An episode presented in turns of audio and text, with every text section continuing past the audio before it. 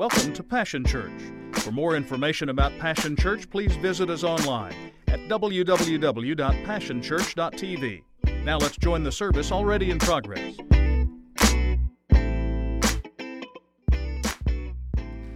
Let the church say amen. Let the church say amen again. And one more time for the Holy Spirit.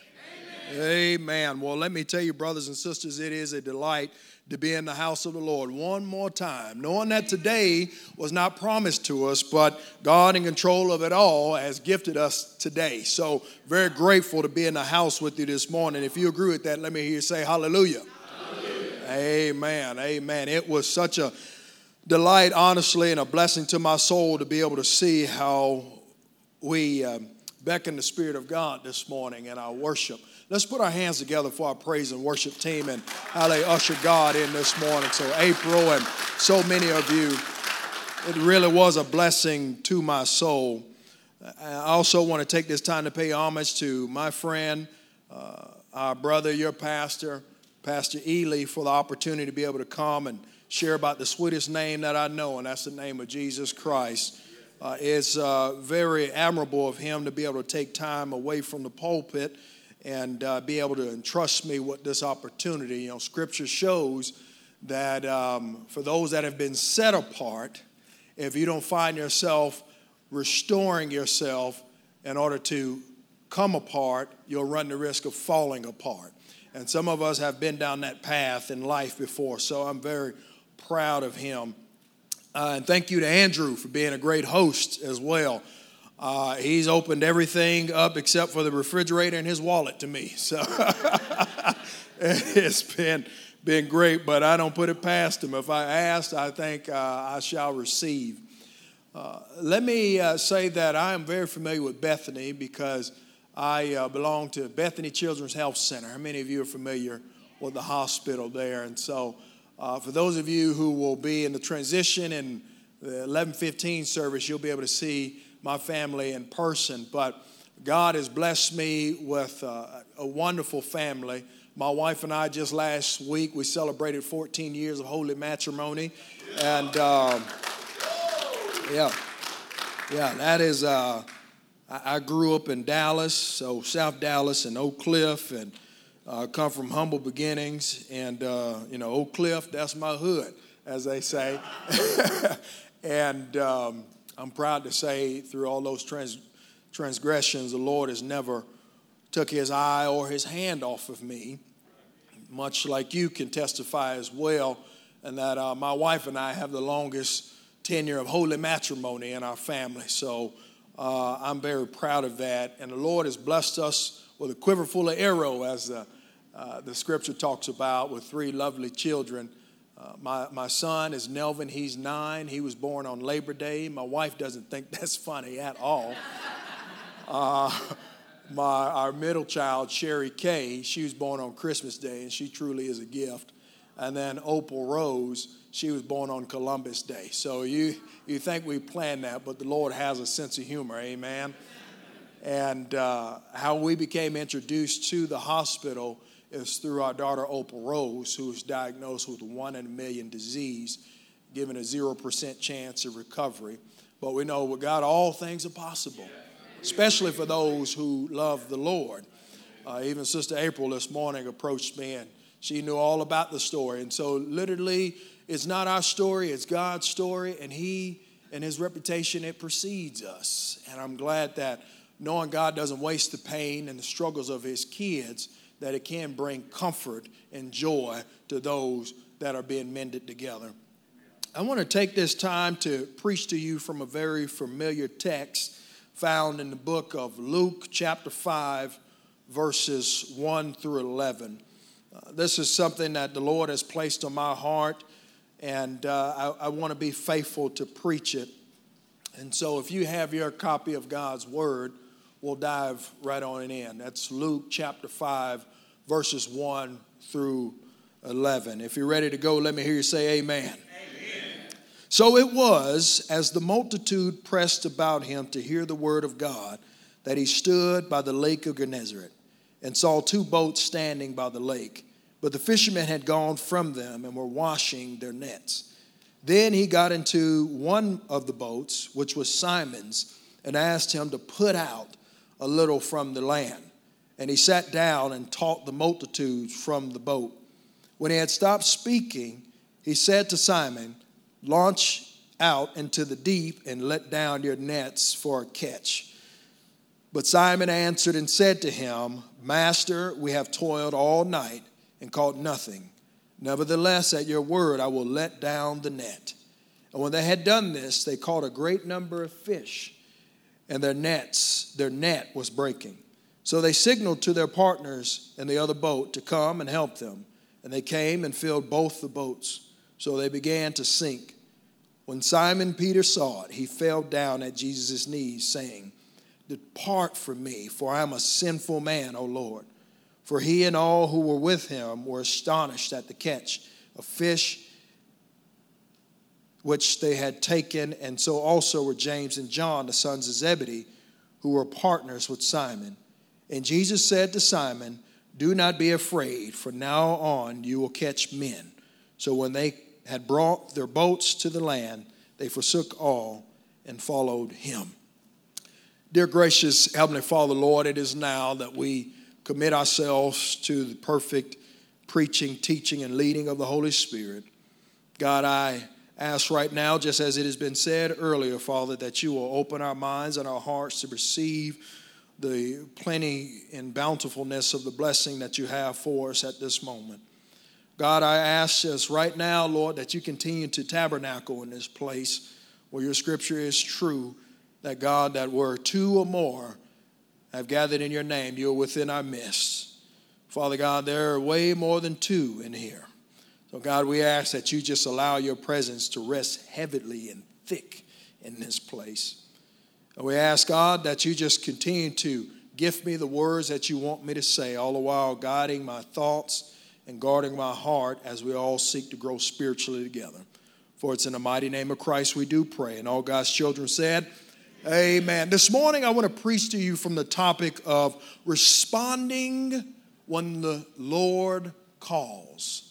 Responding when the Lord calls.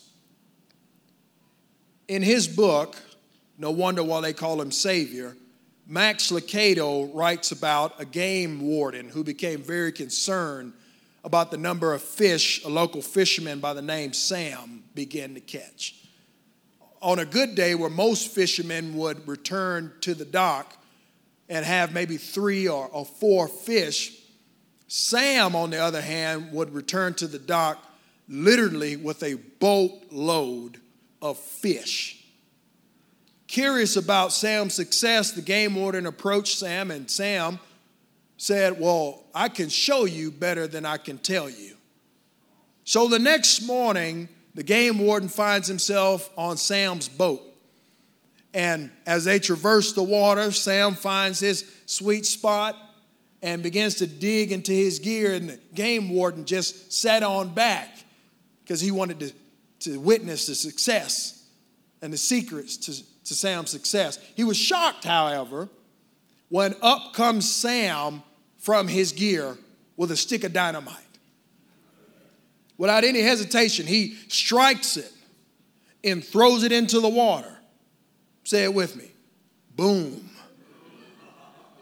All of a sudden, dead fish begin to rise to the surface. Again, with no hesitation, Sam grabs his net, begins to scoop the fish into the boat.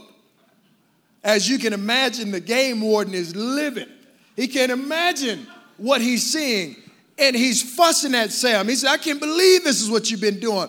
I'm going to charge you with everything in the book. You will never fish another day in your life.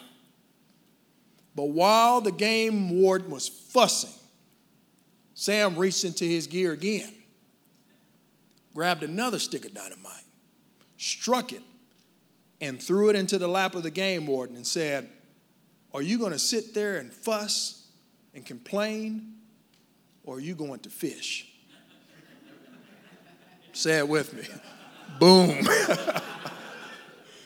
it is the same kind of dynamite decision that we see that Simon Peter is faced with here in Luke chapter 5, verses 1 through 11. Brothers and sisters, the scripture shows what we have here is a record of a miracle of Jesus, for it demonstrates that he is Lord over nature. The scripture shows that it reflects the omniscience of Jesus, for he knew where the fish were. And it reflects the omnipotence of Jesus, for he made the fish come to Simon Peter's boat. Here we have this miracle over nature is not a response solely to a crisis that Jesus was faced with. For we know that Jesus had many problems. And if you have been cut from this cloth that Jesus has invited us to be a part of, you too have faced many problems. But here, specifically in this scripture, we discover that it is a platform to a call for discipleship. Amen. Do you see that in the text? In this text, Luke is reporting for us how Peter, James, and John, Jesus' early disciples and inner, inner circle, became his followers. And we know that James and John are mentioned in the text, but I contest that this specific scripture is dedicated to the Lord's call to Simon Peter. His accusation, accusation is true because we know that Simon Peter's brother Andrew was one of Jesus' early disciples, but he's never mentioned in the text. Let alone James and John, the sons of Zebedee, were mentioned much later on in the text. So we know without a shadow of a doubt that this scripture specifically focuses on God's, through Jesus Christ's call to Simon Peter is much more than fish. It's specifically about a calling. There are scholars who have dedicated themselves to what is called the harmony of the Gospels, where they take Matthew, Mark, Luke, and John and put them in chronological order to help us understand and have a bigger understanding of a time frame. And, and according to the harmonies of the gospel, Luke chapter 5 is not Simon Peter's first encounter with Jesus. Are you with me this morning? Are you with me this morning? Amen. For we know that the Bible tells us in John chapter 2 that the first miracle that Jesus performed in the presence of the disciples was turning water into wine at a wedding in Canaan in Galilee. We know that to be true. That's the first one. But then also, it goes as far to say that Mark gives the account that Simon Peter had a personal experience with Jesus Christ when Simon's mother in law was raised from having a fever and lying on her supposed deathbed. So we see that, that the Bible has a history, a profound way of unlocking and revealing the truth of the intentions of our own heart. Otherwise, without warning, without any consent from us. Because, truth be told, Jesus had all these prior encounters with Simon Peter, but in our text, we can see that every time, as a result of those encounters, Simon Peter just went back fishing. So here we are. We know that, that with, with, with Peter having these experiences, that much like you, if you had an experience like, like that with Jesus Christ, that you would find yourselves at least telling someone about it. That, that you saw him turn the water into wine and you told someone about it. That you, you, you saw what he did for your mother in law and, and you, you, you talked to someone about it. But the issue is, it's not that he talked to someone about it, it, is the fact that he never talked to Jesus about it. Are you with me? Amen? He never talked to Jesus about it. He talked to those in the synagogue, but he never talked to Jesus. He talked to those in the streets, but he never talked to Jesus. He, he talked to those who conspirized about who Jesus is and where he's from and what he's about, but he never talked to Jesus about it. And I don't know about you all, but my grandmother told me that no matter what you're going through, just having a little talk with Jesus makes it all right. Amen. So here we are, knowing he has never talked to him about it, but we serve a good God, one that calls us by our name. And so God, through Jesus Christ, did not negate the fact that he was calling him to a specific calling. So here we have Jesus throws, in a sense, a stick of dynamite in the, in the lap of, of Simon Peter and says, Are you going to continue to deny me? Are you going to continue to deny my majesty? Are you going to continue to be deaf to what I'm calling to you physically and spiritually?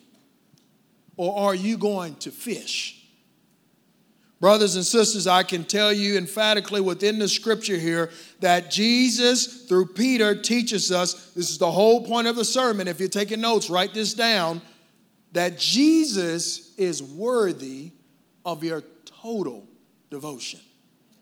That Jesus is worthy of your total devotion. And truth be told, there's no such thing as a part time Christian. There's no such thing as a part time follower. There's no such thing as a part time disciple. So here we see that in order to give Jesus your total devotion, point number one, Simon Peter shows us that you should give Jesus your material possessions. You should give Jesus your material possessions. That's verses 1 through 3. On an occasion, Jesus is swamped by a large crowd. This is the early part of his Galilean ministry, and there are great hopes that are tied to the name that is Jesus because many believe that Jesus is a long awaited Messiah king. So the scripture tells us that the crowds come and Luke tells us that they're not just there on the occasion to witness a miracle, but they were there to hear the word from God.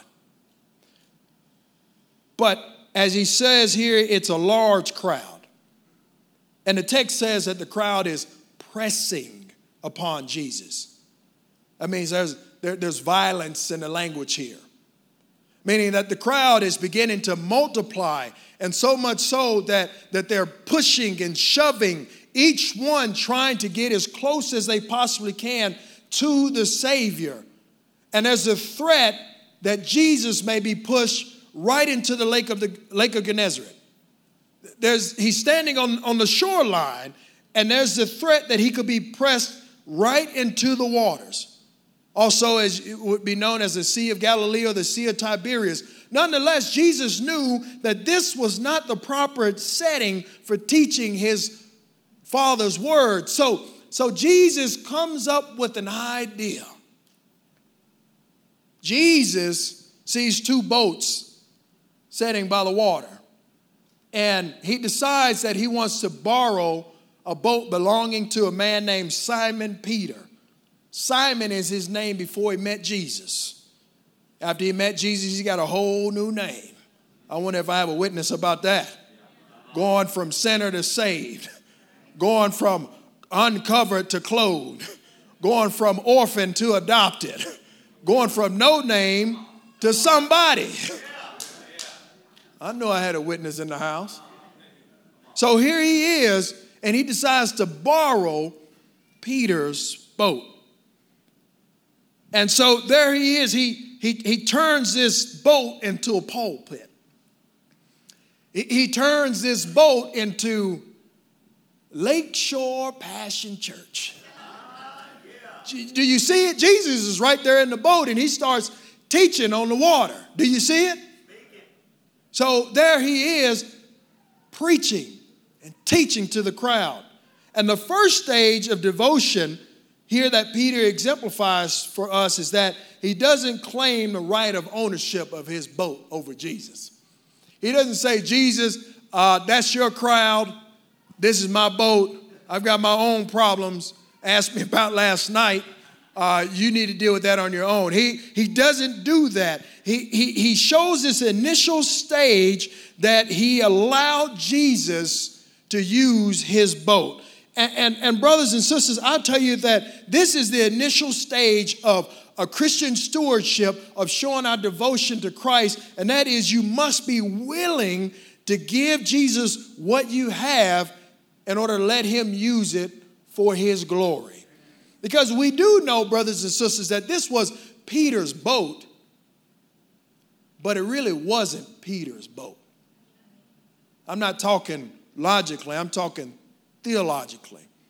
We know the earth is the Lord's and the fullness thereof, and everything in it belongs to God. And along with this order of Christian stewardship, I can state it in four words that God owns it all. We have earned, but we don't own anything.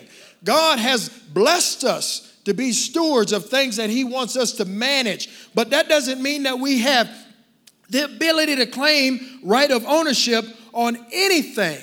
For those of you who, who might think that you're high and puffed up and maybe with arrogant, I'm here to tell you by way of Christian humility that you own nothing. We don't own a house. We don't own a car. We don't own a boat. We don't own a toothbrush. We don't own our children. We don't own our families. We don't own our jobs. We don't own our very next breath. We own nothing. How was the song? Your, your breath in my lungs. But we got to be careful because it really, it ain't my lungs either. you hear me? So, so here he, he doesn't claim this right of ownership. And, and, and I'm glad I got a witness in the house because Job teaches us that if we become too comfortable with material possessions, the Lord that gave knows how to take away. Yes, he does. So, so we are just stewards, and, and, and God allows us to be, be entrusted with these materials. And, and, and let me assure you that, that God doesn't mind us holding up our earnings, our, our belongings, our materials at high esteem. He just says, hold it with an open hand. So if I want to borrow it, I don't have to fight you for it.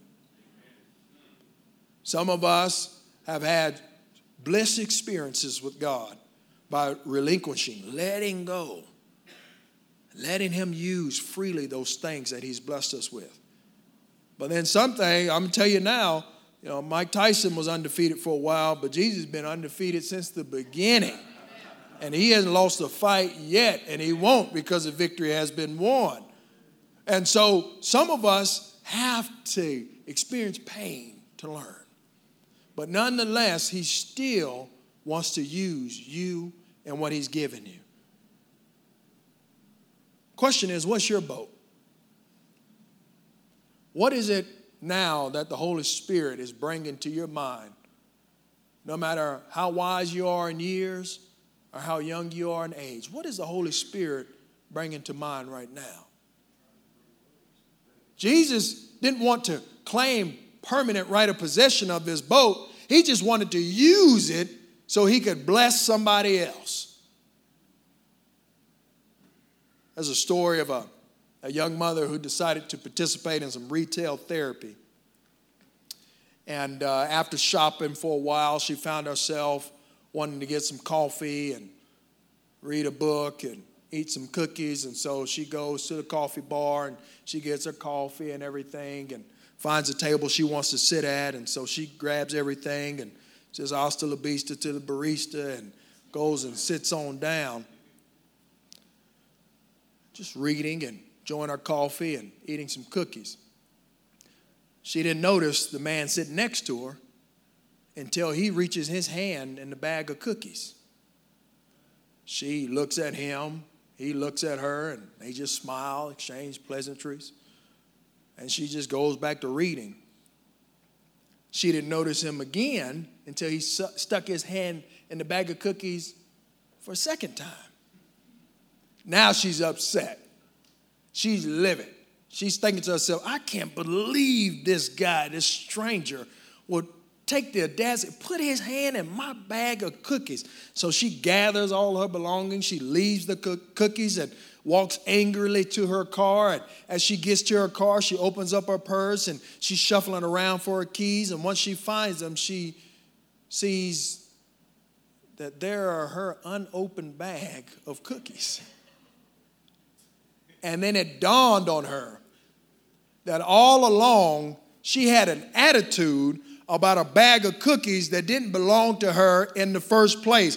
I, am not going to press this too hard, but I, I'm here to tell you at times we think we're sharing with God, but the truth is God's sharing with us. And we ought not have an attitude or be upset or try to claim any ownership about what isn't even ours to begin with. Everything belongs to God.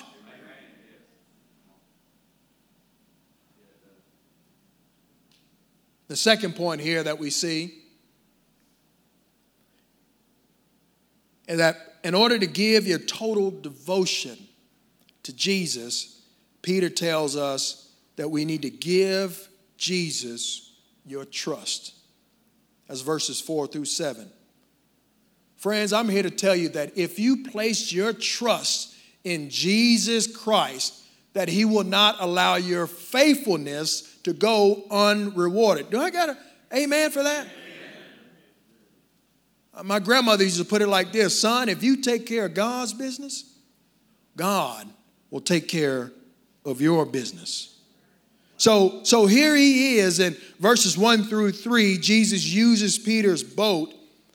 But here in verses 4 through 7, we find that Jesus wants to reward Peter for making his boat available to Jesus. After the service is over, Jesus tells Simon Peter and his boat to launch out into the deep and let down your nets for a catch. Here, Jesus is making a radical request. It may not seem like that on the surface, but it is. Because back then, the ancient fishermen did not fish with hooks, they fished with nets. And so, what they would do is they would fish in shallow water because if they were in the deep water, the fish could easily escape the nets. And so, here's Jesus saying, Let's go fishing out into the deep launch out into the deep. So it's not only the wrong place, but he's telling him to do so at the wrong time. For he's preaching up this crowd, and it's the afternoon. And, and, and the afternoon under the Middle Eastern sun fishermen did not fish during the day because not only did they have shallow nets, but they also didn't fish in the deep during the day because the fish would not be in shallow waters, they would be in the deep waters. That's why fishermen fished at night because the cool of the day would, would cause them to be in the deep, but at night they would come to the shallow level. So here we are, he's telling him to go fishing at the wrong place and at the wrong time. Do you see it in the text? Now, it's not in the Bible, and I can't prove it, and you can't disprove it, but just go along with me for a second. But I believe that Jesus told Peter to go fishing at the wrong time and the wrong place. Because when Jesus does it, he does it where no man can boast or take credit. Amen. Do you see that in the text? Am I by myself? No? Okay. It's right there. He, he, he does it to where no man and nothing else can take credit. So here we are, Peter's demonstrating how he showed us to give your total devotion by giving your trust to Jesus. And he says, So what? It's not at the right time. So what if it's not in the right place? Uh, brothers and sisters, I'm here to tell you if the Lord, first off, is speaking to you, consider yourself blessed. And if the Lord is tell, telling you to do something, that He deserves your yes. So what? The world is going to judge you about it. I'd rather have Jesus than silver and gold. So here he shows that Jesus makes this radical request. And how does Peter respond? Peter responds with stubborn trust. Peter, here he says, Master, We have toiled all night. He calls him master first off, so he recognizes the authority of Jesus. But he's stating a case that we have been here all night. And not only have we been here, we didn't just have an ice chest on the boat. We weren't here just kicking back and hanging out and hoping and sending out a prayer that the fish would jump into this net. But we worked, we labored to the bone, we exhausted ourselves. I'm doing you a favor by allowing you to come onto my boat. I'm ready to go home. And still, what do I have to show for it? Nothing. So here, you may have also sensed in the scripture a bit of reluctance as well. Peter telling Jesus, Look, I'm a professional fisherman. I know what I'm doing. I, have earned a living at this. I'm experienced. And, and, and you're a carpenter. And, and you may not even be a good carpenter because now you're preaching on the side.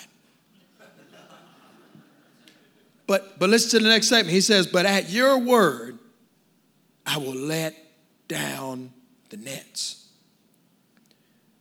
So here we are. Peter is showing this demonstration of that, where Proverbs 3 5 through 6 tells us that we're trust in the Lord with all our heart, lean not on our own understanding, and all our ways acknowledge Him, and He shall direct our path.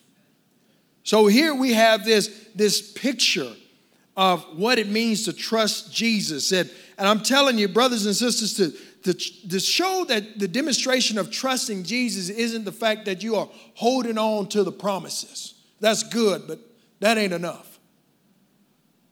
To really show that you demonstrate your trust in Jesus is that when He commands you to do something, you obey. Amen? When He commands you to do something, you obey. For He tells us, if you love me, then keep my commandments. And, and, and, there's a, a bit more of a study that we could do because of King James and the New King James, from what I see here. Jesus told him to let down his nets, plural. But Simon Peter says, I'll let down the net, singular. So, even to that sense of obedience and this stubborn obedience, there's still this issue of God will only bless you according to your obedience. No matter what the trajectory or the level of it may be, I encourage you to first seek the kingdom of God and all his righteousness. And all these things will be added unto you. Therefore, we need not worry about tomorrow, for tomorrow has enough trouble of its own. Fully commit and fully obey.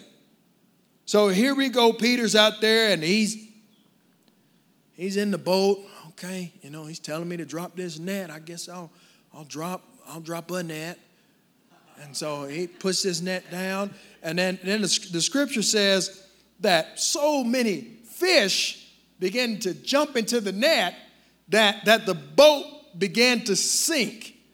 And, and that's a sign when you know the Lord has blessed you because the blessing is a gift and a problem all at the same time. So here he is trying to hold on to this net with these fish, and, and he has no choice but to beckon to his partners, James and John, get over here with your boat and help me get these fish. That's another sign when you know the Lord has blessed you because the blessing is so big you can't keep it to yourself. So here he is receiving this blessing. This point where the Lord has done abundantly, exceedingly, abundantly, above all he could ever ask or think. And, and he does this above all things. And, and how does Peter respond? He responds by falling to his knees. He decides here in our final point that those who give their total devotion to Jesus should give Jesus your life. Verses 8 through 9. He doesn't respond with the traditional sense of praise and worship. He doesn't respond with, I can't wait to tell my mama and them. He doesn't respond with any of that. through this blessing that he's undeserving of. I'm not quite sure what this looked like, but I'm, I'm a visual type of person. That here he is kneeling on a mound of fish. And, and what does he say? He says, Depart from me, for I am a sinner, O Lord. I'm undeserving of this blessing. Depart from, for I'm a sinner, O Lord. Peter at this time began to see himself for who he really was. He began to see himself for the things that he should not have ever said. He's seen himself for those things that separate him from having a relationship with Jesus Christ. He's seen those things that sets him apart as being a transgressor, an enemy of God. But thanks be to God that God doesn't see us how we see ourselves but he sees us for how he has created us and for who we can become. He confesses and he says, Depart from me, for I'm a sinner, O Lord. But what's most importantly here is how does Jesus respond? He tells Peter, Do not be afraid. There are many things in our life, brothers and sisters, that we can be afraid of. We may show macho or strength or toughness or poise or whatever you want to call it. But we all have had our days where we've been afraid and filled with fear. And the challenge is, is because we're trying to take on life and life's challenges by ourselves. We're not living redeemed. We're living on our own. So he tells them, Do not be afraid. And he tells them the calling that he has for them. For I will make you a fisher of men. Isaiah 43 1, the Lord declares that, Do not be afraid, for I have redeemed you. I have called you by your name. You are mine. Brothers and sisters, no matter if you're walking through a valley of shadow of death and you're fearful of whatever that is that's trying to have a grip on you, know that Jesus says you need not be afraid, for I have redeemed you. I have called you not by somebody else's name, but I've called you by your name, Harry. You are mine.